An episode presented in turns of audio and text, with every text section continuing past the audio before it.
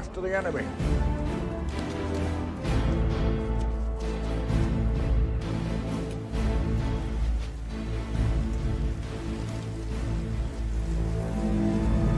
Well, I've been in the service a long time. Name and rank, sailor. Army, actually. Answer the question, and address him as General Sir. Captain John Patrick Mason, General, sir. Of Her Majesty's SAS. Retired, of course. You're a long way from home, Captain. How the hell are you involved in this? Oh, I have a unique knowledge of this prison facility. I was, uh, formerly a guest here. Did they bother to tell you who I am, why I'm doing this, or are they just using you like they do everybody else? All I know is you were big in Vietnam. I saw the highlights on television. And you wouldn't have any fucking idea what it means to lead some of the finest men on God's earth into battle and then see their memory betrayed by their own fucking government. I don't quite see how you cherish the memory of the dead by killing another million. And, uh, this is not combat. It's an act of lunacy, General Sir. Personally, I think you're a fucking idiot.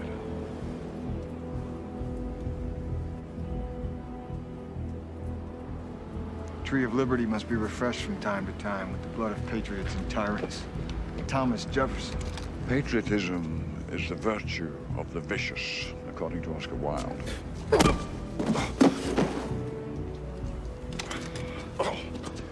Thank you for making my point. Where are the guidance chips? Where are the guidance chips? I destroyed them. That's a bad move, soldier. Does that mean you'll execute us both?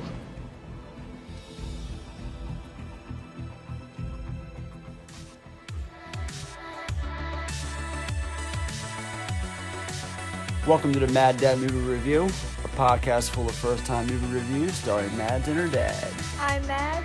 And I'm her dad, and this is Mad Dad Movie Review. Hey guys, welcome to a very special episode of Mad Dad Movie Review. As today I'm going to be celebrating the career of the late great Sean Connery by talking about 1996's The Rock. Following is a state secret, gentlemen. Disclose it to any party, and you will be subject to prosecution.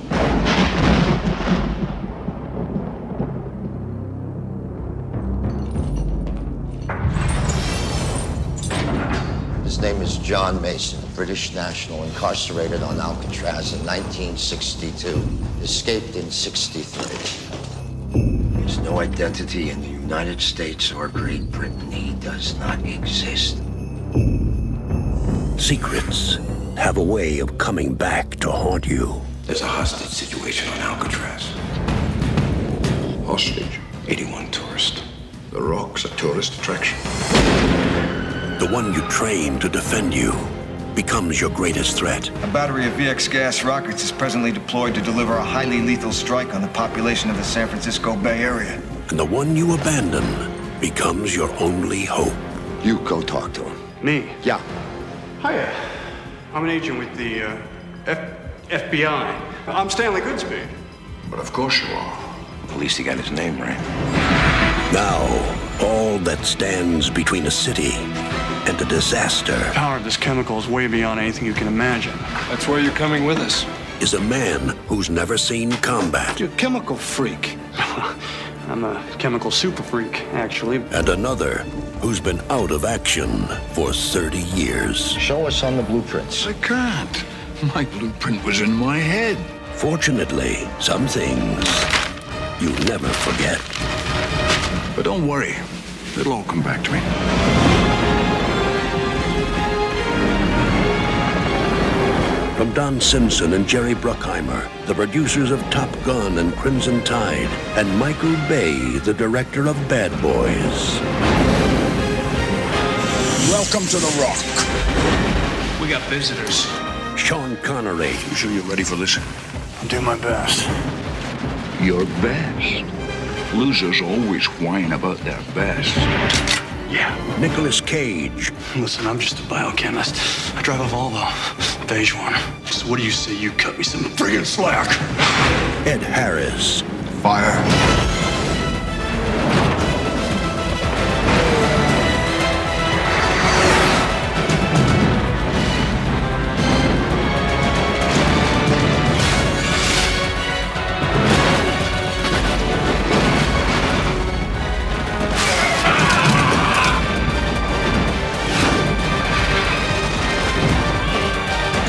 Summer.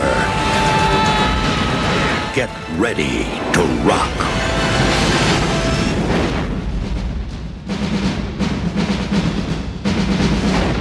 All right, so I'm going to be handling the episode solo for one more week, guys. Madeline was originally scheduled to return this week, but unfortunately, we all woke up on Halloween morning to the unfortunate news that legendary actor Sean Connery had passed away in his home in the Bahamas at the age of 90. Seeing as Madeline isn't familiar with Connery, and she was already preparing another episode that we've now postponed for a few weeks, we both felt it was only appropriate that I handled the reins on this episode and that we promise that next week she will be back full time 100%. So, getting back to Sean Connery, I mean, what more could I possibly say about the man that hasn't already been said a thousand times before? I mean, he first broke into the scene in the 50s with acting in theater roles. Um, doing all them until 1962 when he landed his breakthrough role that we all remember as James Bond, a role that he'd play in for seven films. Connery would also be featured in movies from Alfred Hitchcock, Sidney Lumet, John Huston, and Richard Attenborough, to name a few. His popularity would peak in the 1980s with big roles in films such as The Untouchables, The Name of the Rose, and of course, Highlander. But even in the but even in the 90s, as his career was beginning to wind down, he was still one of the most popular actors in Hollywood. And speaking of the 90s, that brings us to the film we're talking about today Michael Bay's The Rock from 1996. Of all the films in Sean Connery's career, I decided to focus on The Rock for various reasons. Not only is it one of the last big roles that Connery would portray, portray sorry, it's also one of my favorite action films that reminded me while rewatching it of just how much fun big studio action films from the 90s just were. They all had their moments of big time cheese, but the end product would usually deliver something fierce for the viewer. They were the definition of a popcorn film, and The Rock is a glowing example of a popcorn movie. I remember renting this on VHS when it first hit video, and I probably watched it about three to four times that weekend. I remember the comedy hitting me pretty good and the action scenes being pretty intense. I had been a big fan of Michael Bay's previous film, his debut, Bad Boys, so you could say I was definitely anticipating his follow up feature. This was a huge film upon its 1996 release, and today I'm going to break it down and explain why. But first, it's my job to let everyone know that they can listen to previous episodes of the show on iTunes, Spotify, Google, Apple Podcasts, Stitcher, Anchor, Breaker, and wherever else you enjoy your favorite shows. And you can follow us on Facebook.com at Mad Dad Movie Review, Instagram.com at Mad Dad Movie Review, twitter.com at Mad Dad Movie Pod, and youtube.com at Mad Dad Movie Review. And please leave us a review if you can. It always helps with our algorithm. And finally, email any questions, comments, or requests to maddadmoviereview at gmail.com. That being said, let's hit that nitty gritty. So let's get down to the nitty gritty. So, The Rock was released on June 7th, 1996, from Hollywood Pictures, opening up in first place against Mission Impossible, Twister, The Phantom, and Dragonheart. Opening weekend box office was 25.1 million, going on to gross 335.1 million worldwide on a budget of 75 million dollars. It was directed by Michael Bay, produced by Don Simpson and Jerry Bruckheimer, written for the screen by David Weisberg, Doug Cook, and Mark Rosner, edited by Richard Francis Bruce, music by Nick Glennie Smith and Hans Zimmer, and cinematography by John Schwartzman.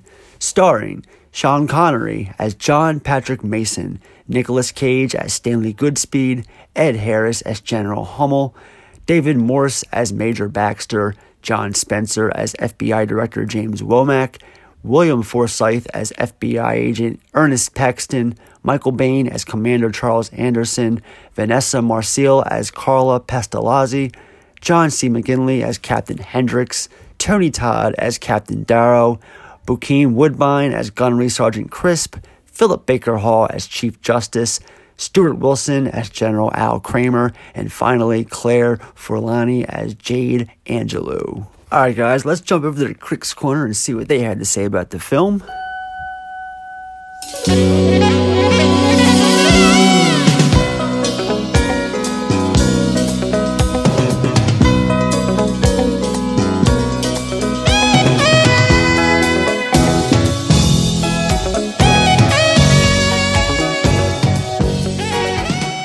So The Rock has a current Rotten Tomatoes score of 66% from 65 reviews, a Metascore of 58 from 24 reviews, Cinema score of A, and a Letterboxd average score of 3.4 out of 5.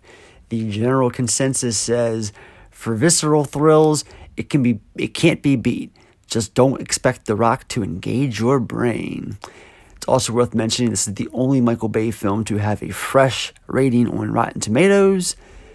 Roger Ebert gave it three and a half stars, praising it as a first rate slam bang action thriller with a lot of style and no little humor. Tony McCarthy from Variety gave it a positive review, saying, The yarn has its share of gaping holes and jaw dropping improbabilities, but director Michael Bay sweeps them all aside with his never take a breath pacing. Richard Corliss of Time gave it, or actually, he expressed favorable opinions towards the film, saying, Slick, brutal, and almost human. This is the team spirit action movie Mission Impossible should have been. And then finally, Tom Ryman from Collider called it Bay's best film, saying, It's not only Bay's finest film, it's also a perfect snapshot of the height of 90s action movies. So the uh, the film did have some awards and nominations. It was nominated at the Academy Awards for Best Sound.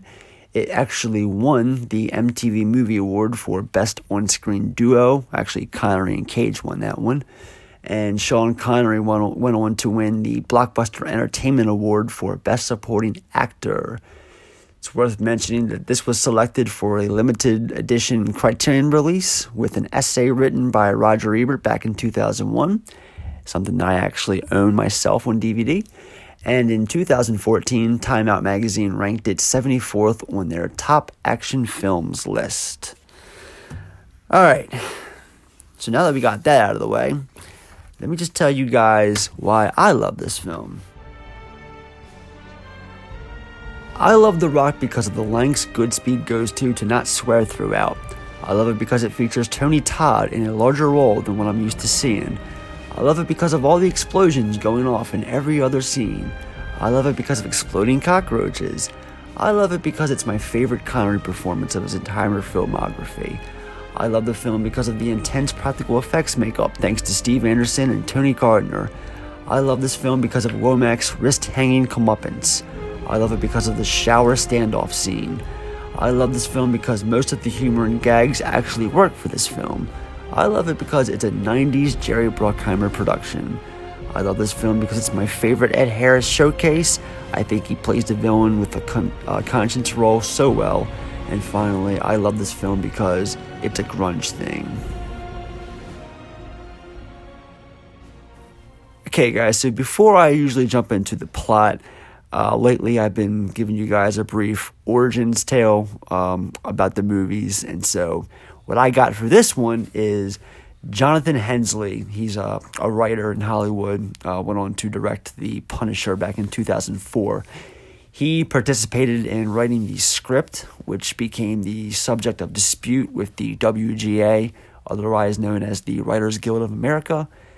Uh, the, the spec script that was written by David Weisberg and Douglas Cook was reworked by several writers, but other than the original team, Mark Rosner was the only one granted official credit by the Guild arbitration. The rule is that the credited writing team must uh, contribute 50% of the final script, effectively limiting credits to the screenplay's initial authors plus one rewrite team. Uh, despite their work on the script, Neither Hensleigh nor Aaron Sorkin were credited for the film.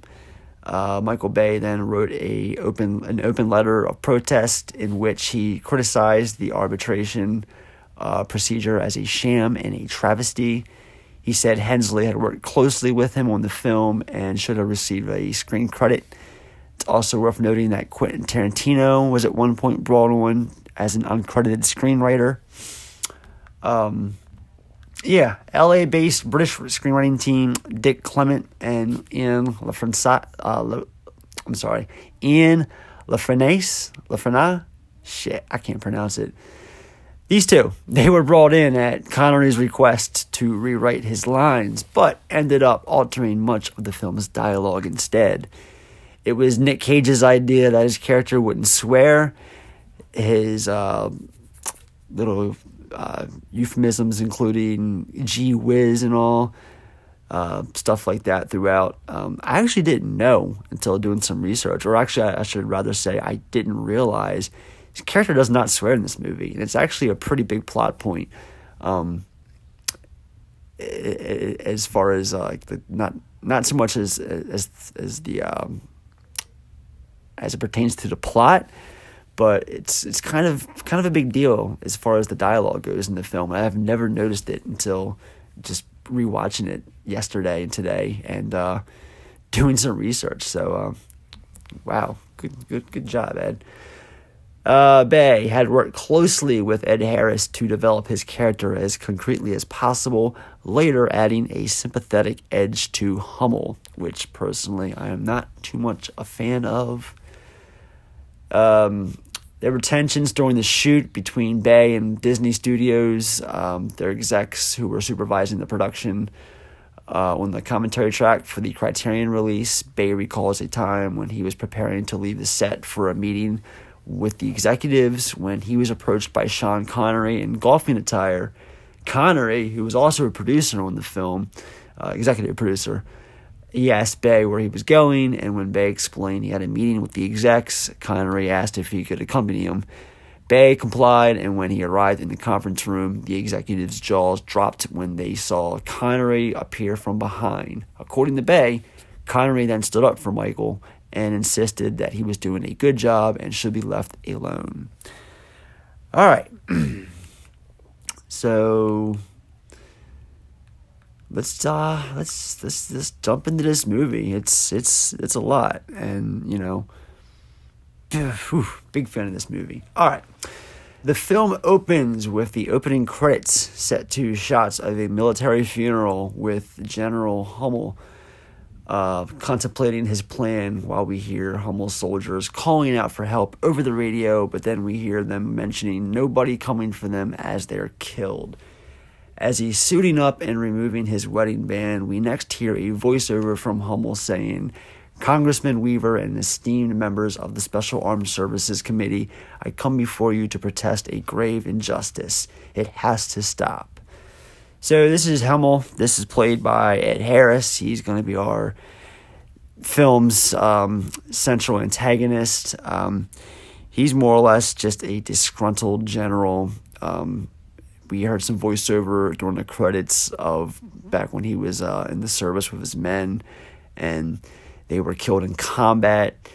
And there's more to it as the film goes on as to the whys as it pertains. Um, and we'll just get to that as the film progresses. Um, so Hummel is next seen walking in the pouring down rain to his wife's grave with a bouquet of flowers. When he gets to her gravesite, he puts the flowers down and tells her he misses her so much, but there's something he has to do and that he couldn't do it with her there. That he tried, but still doesn't have their attentions. He says he hopes this elevates their thinking and asks her not to think any less of him before putting his medal on her tombstone and walking away. The shot then fades out into a rainy night from Hummel's men or with Hummel's men as they invade the Naval's weapon depot for the biochemical rockets that they are going to be using for the film's um, big hostage uh, hostage takeover. So this scene, we get, we're introduced to all of his men. Um, John C. McGinley um, is driving. Hummel's in the passenger seat. Uh, David Morse is there, as well as other soldiers who have gone rogue and are now teaming with Hummel uh, for this uh, assignment. Uh, they more or less go in. They're shoot. They're not killing members or guards. They're actually hitting them with um, darts because I believe uh, David Morse's character mentions uh, the dart's wearing off after 30 minutes. So they're just going into this chamber with this big bright blue like light going on like a like a neon like a black light. And they're it's in a freezer um, typical in 90s um, action shot. They're loading uh, the rockets one by one and when the last one or one of the last ones uh, gets picked up by one of the soldiers he drops it by accident. We see these green like they're almost like giant like marbles or bouncing balls, like them rubber bounce balls you get from the machine at the grocery store for a quarter. It looks like them. They're like neon green, but they've got this chemical and they're really sensitive. And if one of these bursts, well, we're going to see it here. One of them rolls out. it let me describe. It's like strands of them that line up inside this case that goes into the rocket, and when he was unloading the rocket, it fell over, and one of the green balls fell out and it hit the wall and broke. And everyone immediately runs out. David Morse's character um, runs out and locks the, the place up. And, but the guy who drops it still lock, is still in there, and he's screaming and begging to let him out. And David Morse is just standing there, just locking up and watching him as he's bubbling up in this really wicked effect. Like I mentioned, like Tony Gardner and company coming in for the makeup, and this is why. Like this is definitely like practical gnarly stuff. Like the guy starts bubbling out, and then you see like in this really cool effect, like the bubbles start bursting, like his skin's melting right in front of us. It's a really weird, not weird, but it's it's crazy to see like almost 25 years later, like how it's done. Like you'll never see that today. So the dude dies a pretty crazy death, and they carry on. They take off. The scene ends. Um, we cut to an FBI laboratory in Washington D.C. This is we are. This is when we're introduced to Dr. Stanley Goodspeed, uh, the biochemist played by Nicolas Cage. Uh, this was pre off the walls Cage. I mean, he still you he still has the Cage like angst in him, but like it doesn't come out just yet. But this is a pretty good. Uh, this is actually one of my favorite roles of his. This um, I love his quirkiness.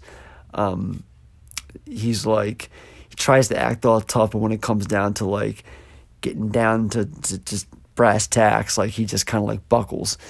That's kind of who his character is. Um, so he we see him at this point. He's sitting in his office with uh, his trainee, and he pretty much has a um, uh, what do they call it? That that like um, he's got a thing set up, whatever. Dad, it's called a Rube Goldberg machine. Okay. The guy comes. A guy comes in with a box, and he opens it up, and it is a Beatles record. He's questioning why he's got it delivered to the office, which he says because Carla, his girlfriend, would just doesn't doesn't accept his expend. Uh, how does he, how does he word it?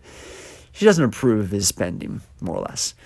And then uh, it's a six hundred dollar Beatles vinyl and says he's got it because he is a Beatles maniac and vinyl sounds better. An alarm goes off, which sends Goodspeed and his trainee, Isherwood, played by the great Todd Louiso, um, along with some cockroaches. They all come into this gas chamber to check on a package they received, which turns out to be C4 explosives and a corrosive gas that begins eating their suits when the gas gets leaked out. So they go in their suits, the two of them, and their case of cockroaches, and they're just um, it's a it's a like an old wooden crate. They open it up, and it's got some old fetish porno mags from like the the fifties, sixties, a couple other things, and then there's a baby doll, and Isherwood starts playing with the doll and then all of a sudden it starts spraying out this gas. And this is when shit hits the fan. And when goodspeed removes some more hay from the box he sees the c4 4 explosive so it's your typical hollywood you know tension moment. He, the, the, the clock's going down. He's got to defuse the bomb. Meanwhile the trainee's in there like freaking out. There's a funny moment where they tell him that they have to inject themselves in the heart um, with this big needle because um, there's no time left before the, the gas kills them and like Aisha was not having it. He's like, You want me to stick you want me to stick myself in the heart with this needle? Are you fucking serious? It's a funny moment. Um cockroaches, meanwhile, are exploding one by one. And then, like I mentioned, at the nick of time, with like only three, two or three seconds left, he defuses the bomb. Everyone's saved, and then we cut immediately to Goodspeed at home, drunk, naked, with just him and his acoustic guitar. Or no, it might be a regular guitar, but it's just him and his guitar sitting in a chair. He's naked and drunk, like I mentioned, playing this guitar, listening to his new record that he got when his girlfriend Carla comes home he asks or she asks how his day was. He tells her, and she's like, "Oh, okay." And at the end of at the tail end of his little monologue, and when he answers a question of how his day went, he makes a, a passing comment about like feeling sorry for people bringing children into the world, like adamantly. And then that's when she um, tells him that she's pregnant. So yeah, cool. and he's wowed by the news. She questions what he said prior to that uh, about did he mean what he said. Blah blah. It's a cute back and forth between these two. Um, pretty good chemistry going on. It's the um, um, what's her name? It's her first film. Um, uh, Vanessa Marcil. It's her first movie, and they've like I said, they got some they got some pretty good chemistry. I feel.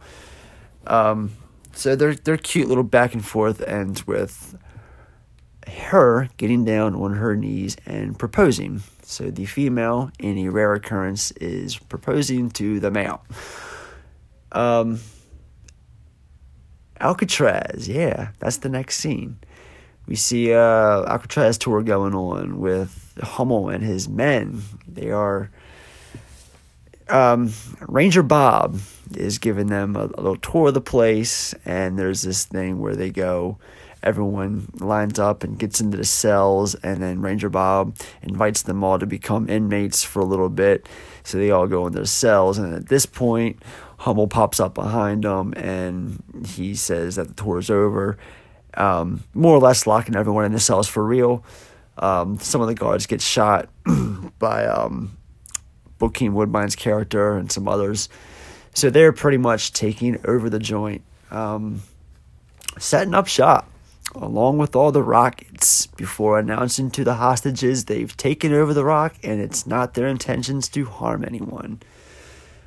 And then we cut to Hummel reminding his men that they are now in harm's way and tells them, no, he tells the new soldiers that he's recruited them and that they're going to be branded as traitors that's punishable by death.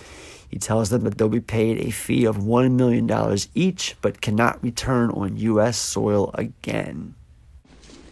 Attention on deck! Stand easy, man. Make no mistake about it, gentlemen. We are now in harm's way. For Major Baxter and I, this is the last campaign in a career dating back to Tet 68. Likewise for Captain Hendricks, Gunnery Sergeant Crisp, who cut their teeth under my command in Desert Storm.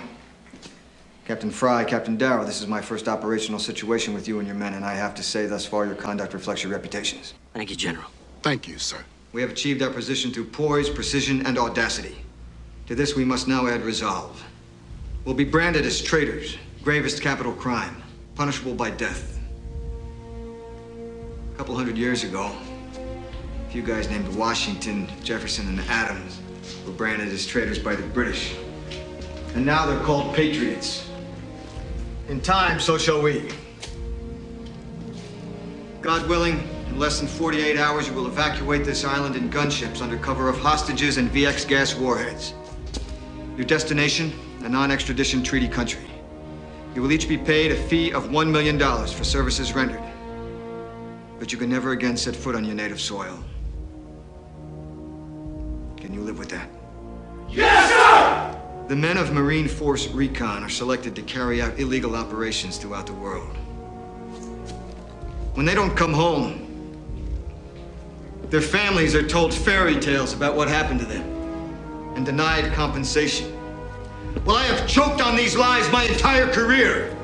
Well, here and now, the lies stop!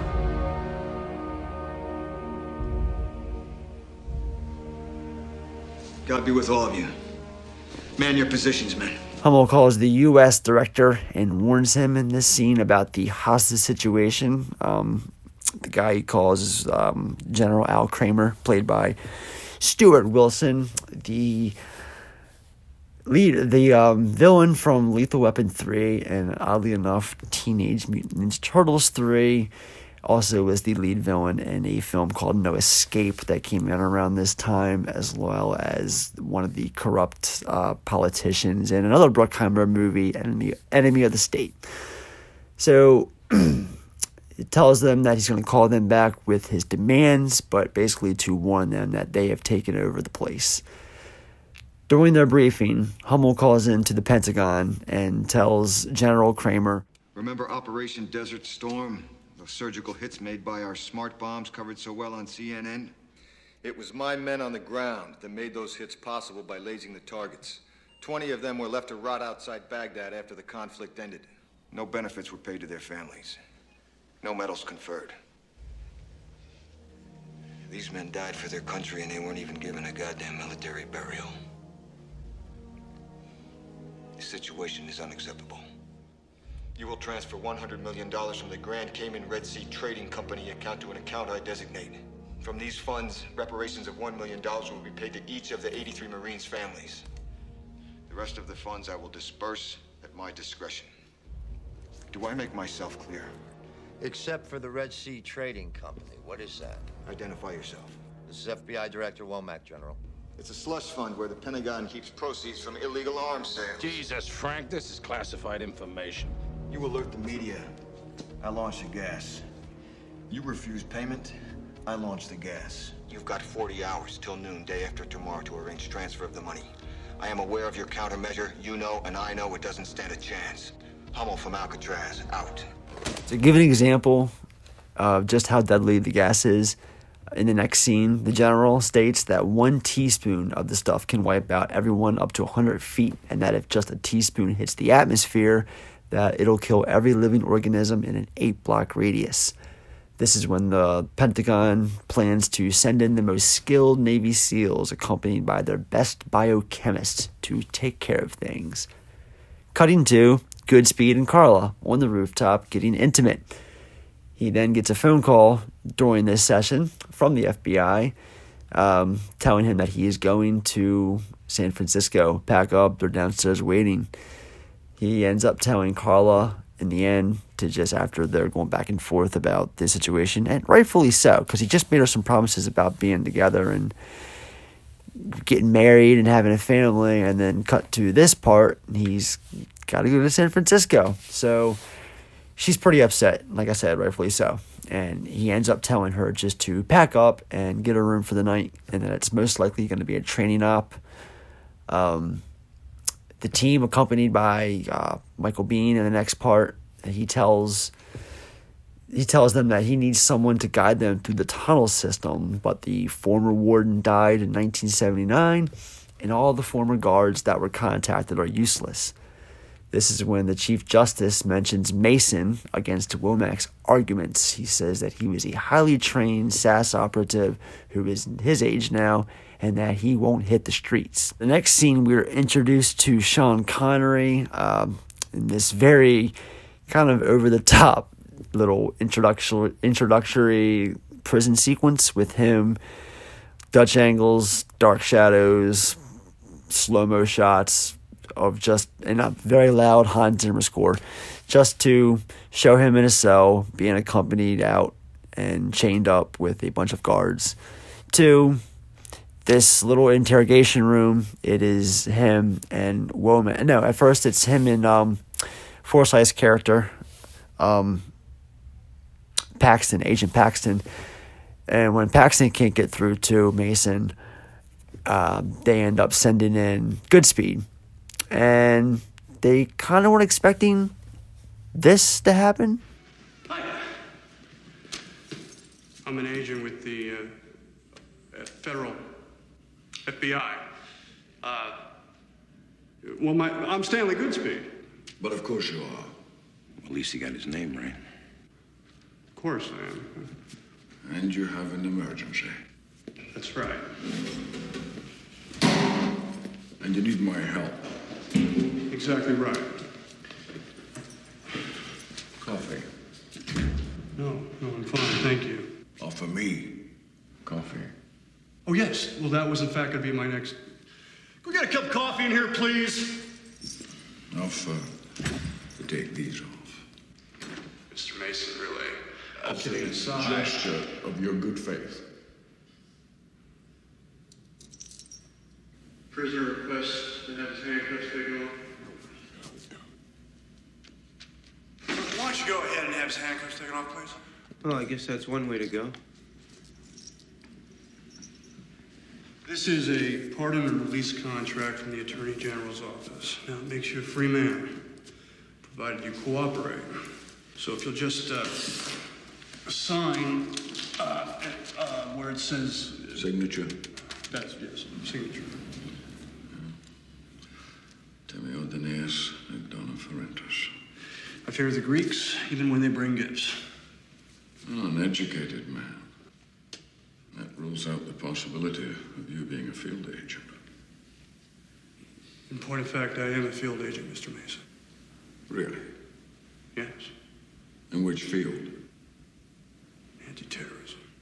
Then you're trained in weaponry, explosives, and mortal combat. Well trained. Then it's the Fairmont Hotel. Okay.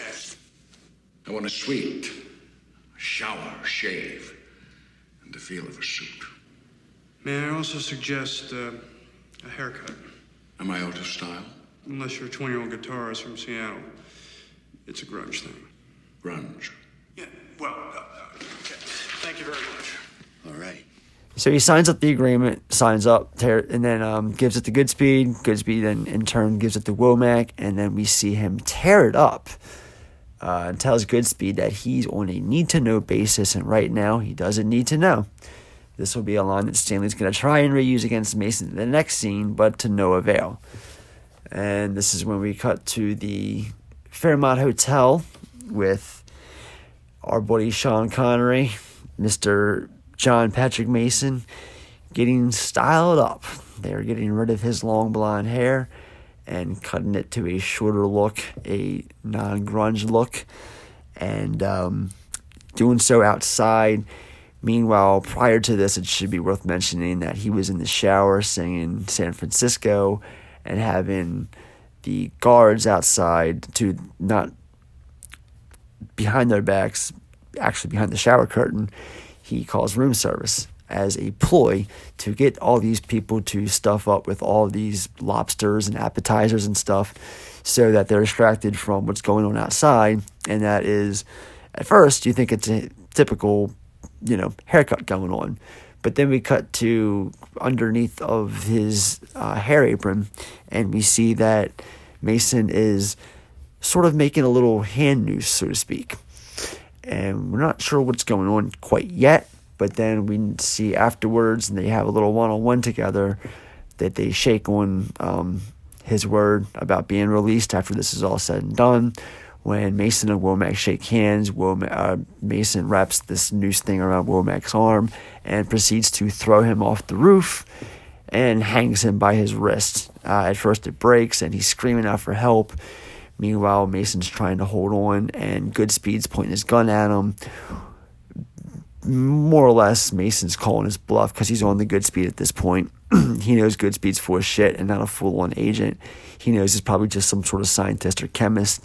And it shows here because once again, he tells him he's not going to do anything. And what he does instead is Mason takes the rope and just ties it around a chair and lets it go, distracting Goodspeed to hold the rope and call for help while Mason gets away.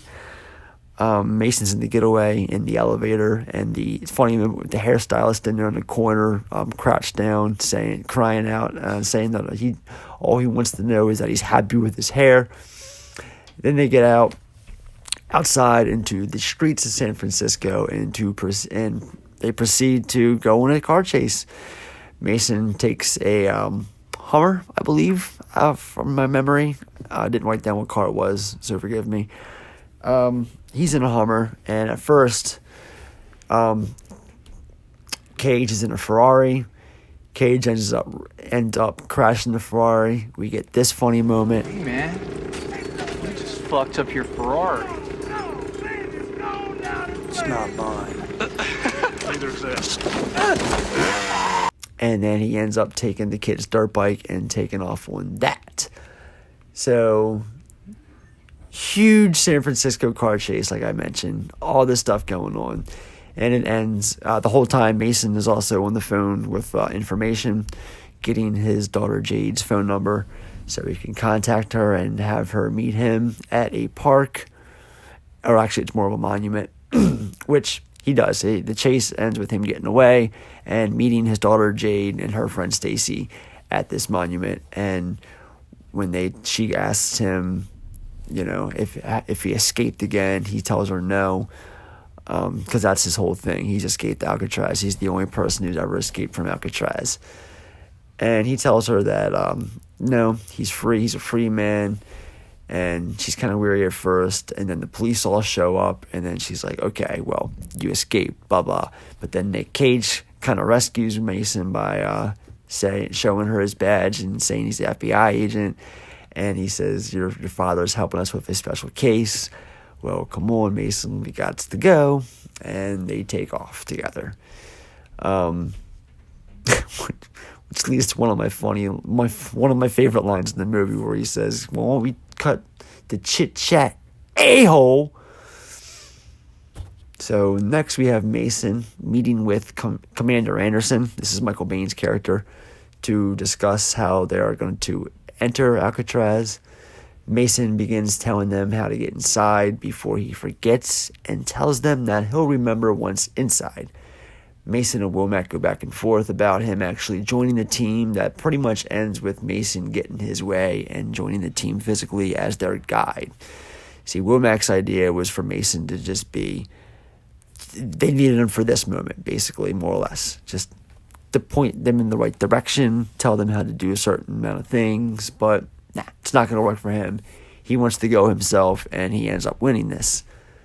Um, ah, bet that goes without warning from Anderson, telling Mason that if he compromises his men's lives, he'll bury him out there himself. So we got Goodspeed now trying to rally all the SEALs together to brief them on how to defuse the rockets, but he's told by Anderson that he's joining them personally as well. This cut. This means he. Um, what happens next is he charges into the bathroom, pukes into his sink, and then he's pushed around by Agent Paxton, William Forsythe's character of all people, in the bathroom to go in to just do it. He assures him that he will be protected. And that's when Goodspeed tells him about his pregnant girlfriend, and Paxton tells him he'll send for his girlfriend to be brought to the command center himself. The next morning, Kramer calls Hummel or Hummel to tell him that they're having a few issues with the account transfer due to the president's stance on terrorism, Hummel reminds him it's about justice and that they've got 17 hours to come up with the money. The SEALs are then given the green light to invade Alcatraz as Anderson gives his speech to the entire room or the entire team about who and what they're up against. They suit up and head out in their choppers as they take off for the island. So there's three choppers total. Um, Hummel's men pick up all three, but at first they lose one and the other two are mistaken for decoys. The one they lost goes and deploys Goodspeed, the SEALs, and Mason all into the water. Hummel orders his men to patrol the entire island while we see the men enter Alcatraz from the, uh, I'm sorry, the SEALs enter Alcatraz from an underwater tunnel below. Initially, thinking that they were brought into a room without any exits, we see Mason look down and there's this little crawl space with flames being shot and some gears that are kind of moving through them. He crouches down and starts timing everything, and then in a pretty cool scene, begins to roll through it, stopping in certain moments and going in others. He's just going through it all in a timely fashion. And then the door that they see without a handle that's locked from the outside suddenly opens up, and we are treated to. Welcome to the Rock.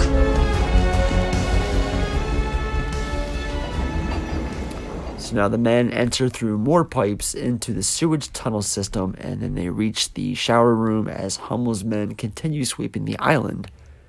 While trying to enter the shower system, the I'm sorry, the shower room, the motion sensor that's sitting on the manhole above goes off after Michael Biehn's character Anderson. He thinks it's um, like a beam sensor and tries cutting it with a mirror. So when he thinks he's got it cut, he proceeds to hit the sensor with his little vi- vision um, straw. That's what I call it. It's a vision straw. What it looks like. And it goes off, uh, alerting the men as they all head to the shower room to catch them as they enter. And then that's when we are treated to this bad boy. This is General Hummel. Drop your weapons. Drop them! Anderson here, General Hummel. Commander. Team leader. Commander Anderson, if you have any concern for the lives of your men, you will order them to safety their weapons and place them on the deck. This is not happening. Sir, we know why you're out here. God knows I agree with you. But like you, I swore to defend this country against all enemies, foreign, sir, and domestic. General, we've spilled the same blood in the same mud. You know goddamn well I can't give that order. We're dead. Your unit is covered from an elevated position, Commander. I'm not gonna ask again. Don't do anything stupid. No one has to die here. Men following the General, you're under oath as United States Marines. Have you forgotten that? We all have shipmates we remember. Some of them were shit on and pissed on by the Pentagon. But that doesn't give you the right to mutiny! You call it what you want! You're down there, we're up here! You walk into the wrong goddamn room, Commander! Goddamn it, Commander, one last time. You tell your men to safety their weapons, drop them on the deck. I cannot give that order! I am not gonna repeat that order! I will not give that order! What the hell is wrong with you, man? Stand fast! Oh my god. Let's waste these fuckers. One last time, you order your men to safety their weapons!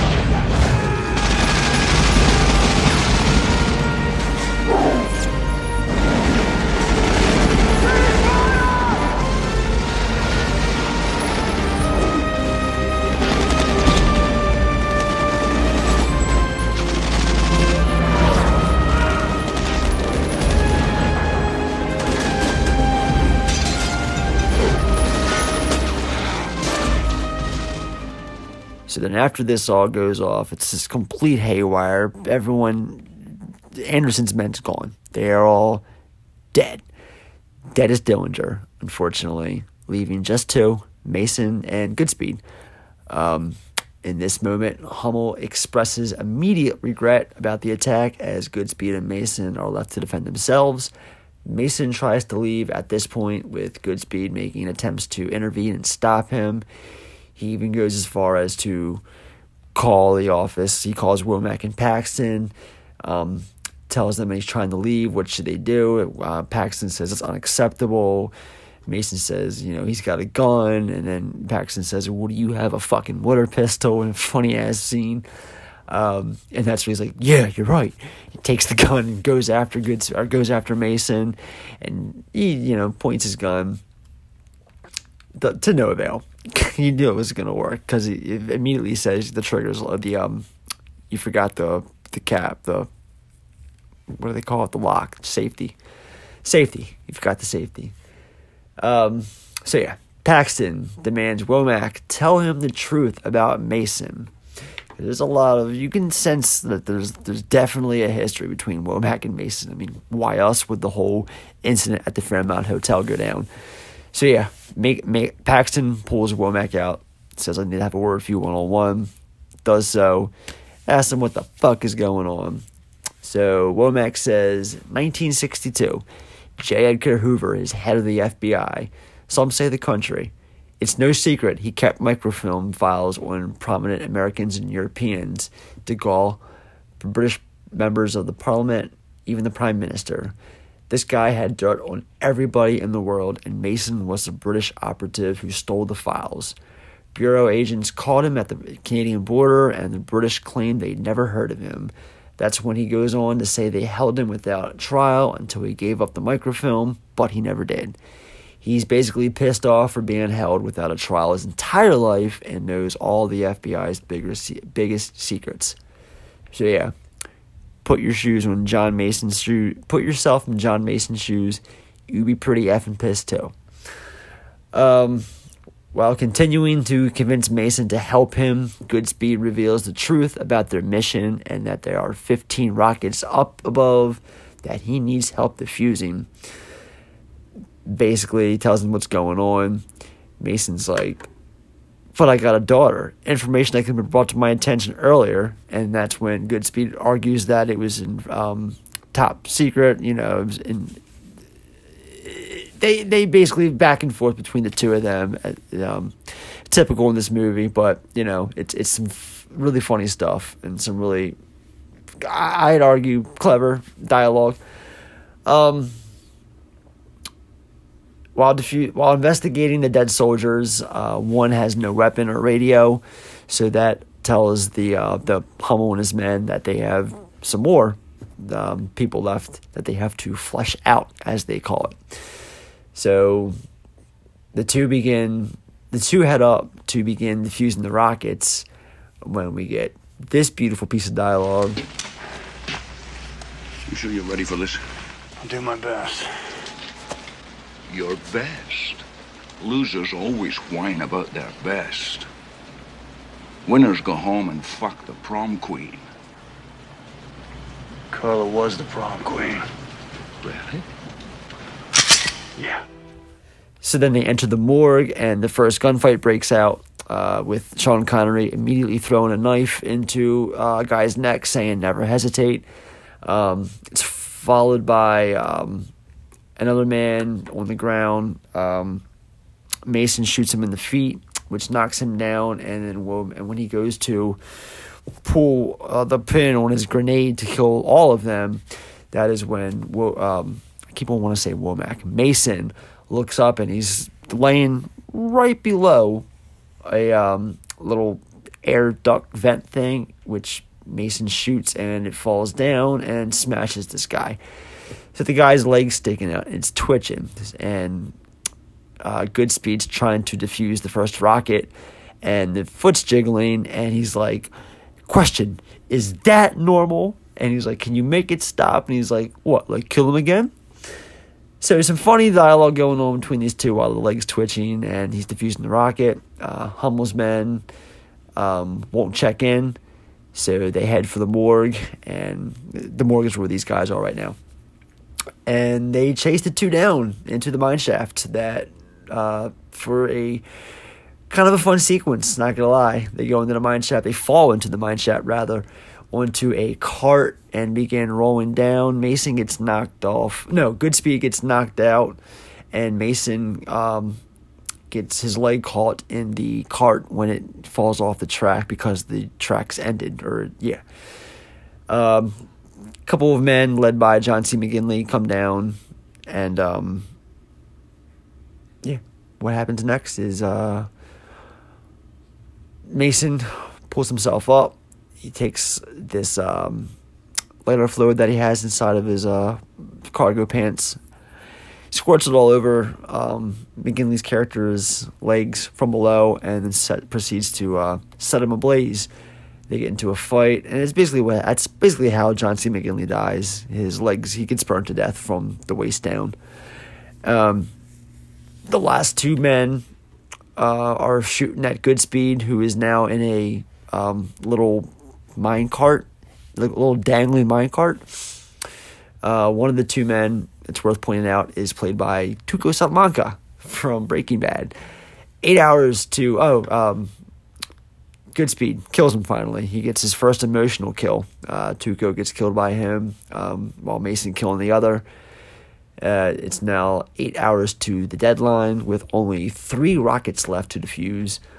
Hummel uses a hostage to get the other two that are left to turn themselves in. Um, Mason and Goodspeed with the rocket chips. Mason tells Goodspeed to defuse the other rockets as he steps on all the collected chips and tells him to continue while he goes to delay Hummel. So we have this scared hostage, um, rightfully so, that Hummel pulls out of the crowd and basically just says, hey, give yourselves up or he eats a bullet. And and the pretty cool scene with Mason walking down the main prison walkway so everyone kind of sees him. He walks out to the course where the men are with the hostage, and Mason and Hummel have some back and forth going on. What's really going on is Hummel's delaying the process because, or not Hummel, um, Mason is delaying the process with Hummel because Goodspeed finds another rocket. Um, it goes and diffuses that. Mason Hummel.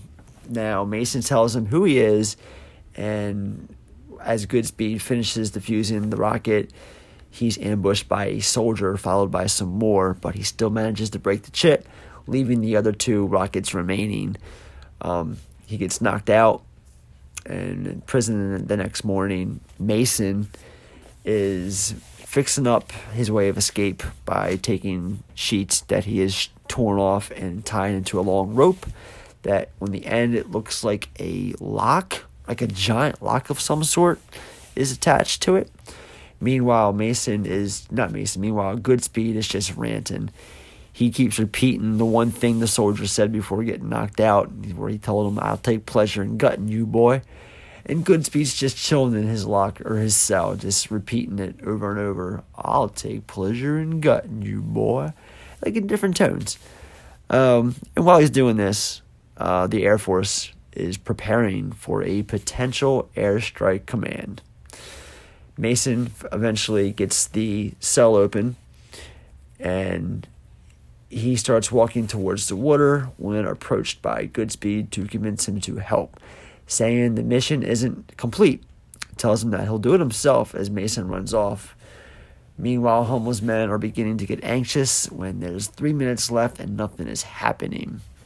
Hummel's men at this point, Tony Todd, um, David Morse, and the other guy, I can't remember his name off the top of my head, but he's uh he's from Say Anything, if you remember that movie.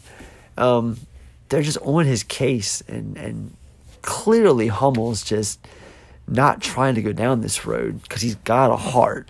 He's a villain. He's a vicious son of a bitch, but he's not really because like these guys are just beating him down like at his worst right now. He's already feeling sick to his stomach about the final clock, you know, striking and his bluff being called.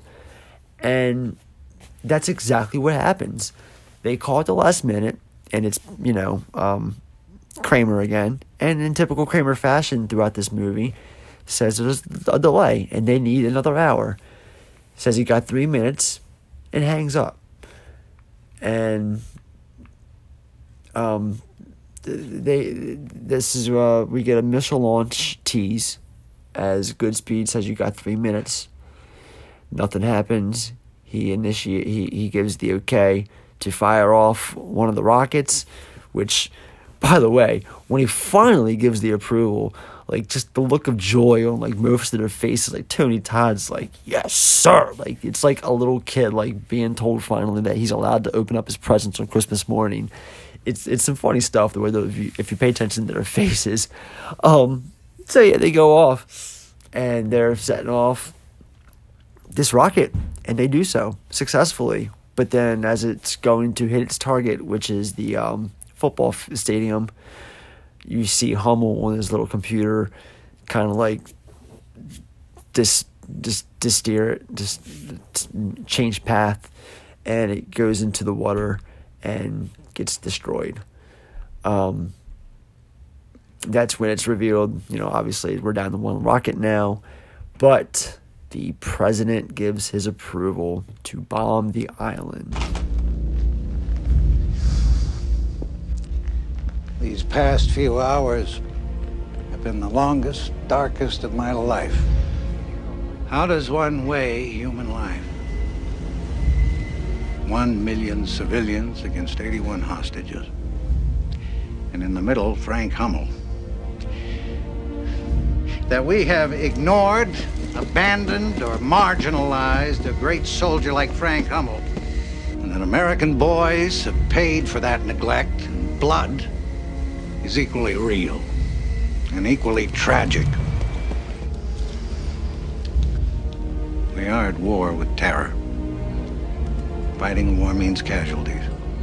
This is the worst call I've ever had to make.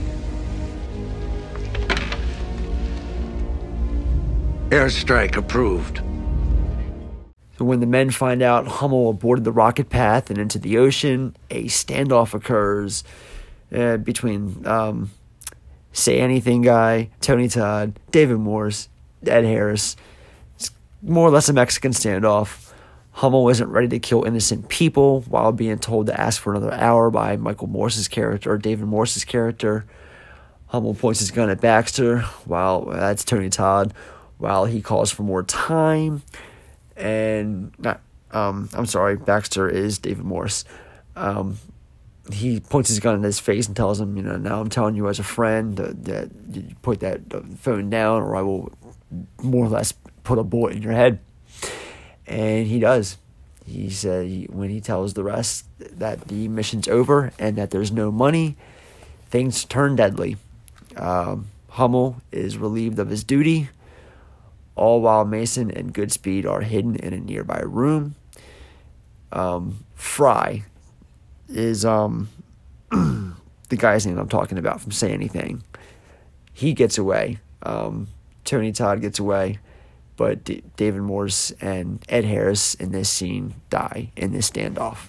Um, things go south. They try to talk to uh, Hummel, but he ends up sliding and dying a not so heroic death. Uh, Frye and Tony Todd, Tony Todd, um, Frye and Darrow, they get away, and Goodspeed and the last rocket are in the lighthouse Goodspeed's got the last one dice, not dice, um, not fixed, not done, but he's in the middle of taking the uh, chemical out so we can remove the chip, and that's when Tony Todd intervenes. Uh, he's talking to um, Darrow. This is Tony Todd. He's trying to get him to walk in front of the rocket by talking about his favorite music and um, asking him if he is a Elton John fan because his favorite's Rocket Man. And in a funny moment, Tony Todd gets blasted. He finally enters the pathway of this rocket, which Nick Cage shoots off, takes him out. Tony Todd flies out with this rocket, falls down and into this, I think, uh, like side first, gets impaled by um, a pole. So he's done. And on Goodspeed's now on the rooftop with this rocket. He hides the chemical balls um, in a little drain with one that gets away. And in a kind of an iconic shot from this movie, we get the scene, the shot of uh, Nick Cage diving after the green ball right as it's going over the ledge. And this is when him and Frye have their confrontation, and it ends with um, Frye chasing Goodspeed to the boiler room. He breaks the chip and then kills Frye by putting the ball into his mouth and punching him. Immediately, he takes this needle that he has to inject himself with and finally hits himself in the heart, followed by pulling out the green flares that he was told to light off when the mission was accomplished, and he does so. But right as the jet fighters go to bomb, they see the green smoke, one by one, they all break off except for the last one, hits his damn ignite button by accident, deploying a rocket, which blasts, it's, it's fired accidentally. It blasts Goodspeed into the water. He has a moment where we think he's going to die, or isn't he? Mason saves him from above. The two have a moment be, uh, before Mason goes off. Goodspeed claims that he died before telling Mason Womack tore up his pardons. He tells him to grab scuba gear and get to his room where some clothes and $200 will be waiting for him. And then that's when the two go their separate ways. Mason reveals the location of the microfilm to Goodspeed. And then we see sometime later Goodspeed and his newly uh, newlywed wife Carla. They're seen stealing the microfilm from a church and driving away. The final lines of dialogue from Goodspeed is Honey, do you really want to know who killed JFK? Before we get a really beautiful shot of the car driving off into a fielded distance with a thunderstorm ahead as the film cuts to black and we see the title, we see a, um, a card saying, dedicated in loving memory to Don Simpson. And that is The Rock from 1996. All right, trivia. I do have myself a good bit of trivia for this one. All right, so Sean Connery requested the producers have a cabin built for him on the island because he didn't want to travel from the mainland to the island each day, and eventually the man got what he wanted. Alcatraz had to remain open during the shoot as it's a national park. Much to Cage's di- much of Cage's dialogue was ad-libbed. This was his idea not to swear. The premiere itself was actually held on um, Alcatraz Island. This is Michael Bay's favorite film of his entire filmography. The studio wanted to shoot in LA with only a handful of Alcatraz and San Francisco exterior shoots to complete the illusion. Bay refused, saying, I gotta shoot this island because this island is so fucking bitchin'. the fuck? Uh, Arnold Schwarzenegger was offered the role of Goodspeed, but didn't feel the script was fully baked. His words, not mine. Only to express regret years later during a Reddit Ask Me Anything. Ed Harris couldn't stop laughing at the Ranger Bob character on set. Some of the Navy SEALs in this movie were played by real life Navy SEALs. Ed Harris is still not happy with Michael Bay's occasional preference for tight shots while he's acting with his entire body. Yeah, with his entire body. Uh, the minecart scene was initially meant to be a big chase with carts hanging from a ceiling track as opposed to ones on traditional tracks, but we ran out of money. Remnants of it are seen in the hanging cart in which Goodspeed lands in. And this is the same one that he's hanging in in the scene with the two guys after uh, John C. McGinley gets killed. There's a major logic flaw in the movie, said Michael Bay. Why are the boilers working on the rock when the island hasn't been used for years? He answers his own question saying, Screw it, it's entertaining, don't you think? Uh, Ed Harris had issues with his character of General Hummel, or Hummel. The movie's antagonist, as the sympathy he had for the character, felt at odds with Hummel's threat of devastating an entire city. There was a lot of gray area, said Bay, and it wasn't fully explored in the film. People told Nicolas Cage he could never work in an action blockbuster because he was too quirky. He took that as a challenge. Michael Bay turned down this movie six times prior to finally saying yes. The story just wasn't enough, just wasn't serious enough to me, he said. The average shot length in this movie is 2.6 seconds. The average median shot length, 2.5. Wow. That is a big, big flashy edit thing from the 90s that I've never personally been down with, but whatevs. Tony Scott was originally supposed to direct, but turned it down to direct The Fan instead. Underrated film. That's all I'm going to say. Next year, 96, 25 years. Hmm, okay. And finally, this movie, like I mentioned before, is part of the Criterion Collection. Its spine number is number 108. Alright, guys, let's wrap this thing up. So, my unbiased MVP pick of the film goes to none other than Sean Connery, because obvious reasons. My Be Kind Rewind most rewatchable moment goes to the shower room standoff and the aftermath explosion during the flush out scene.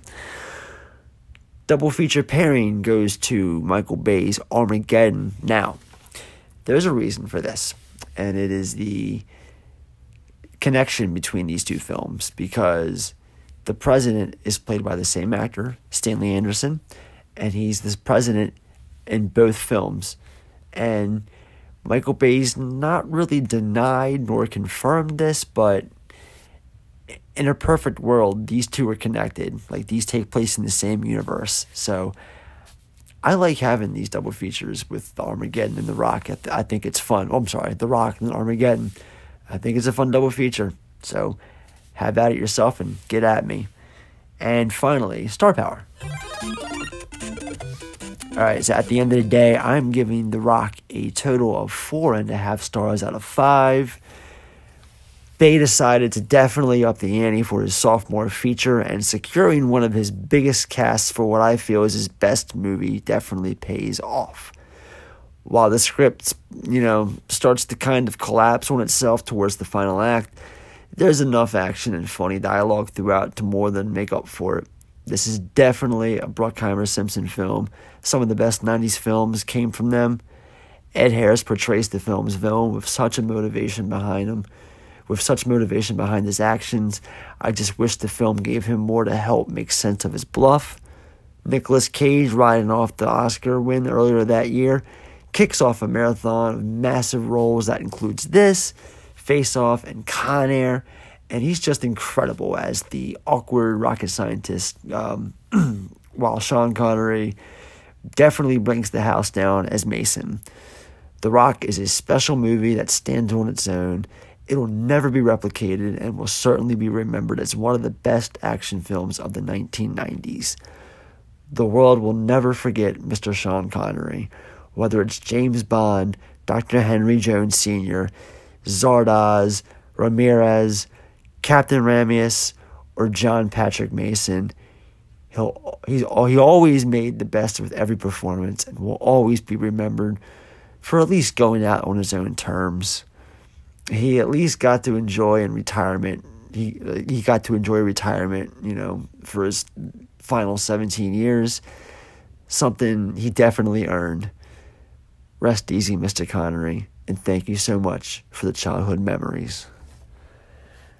All right, guys. So next week we will be back on Monday, November 9th, with our special 30th anniversary episode to the day for Child's Play 2. And that will also mark the full time return of Miss Madeline Ryan Snyder. She will be back. I miss her to death because I'm not going to lie.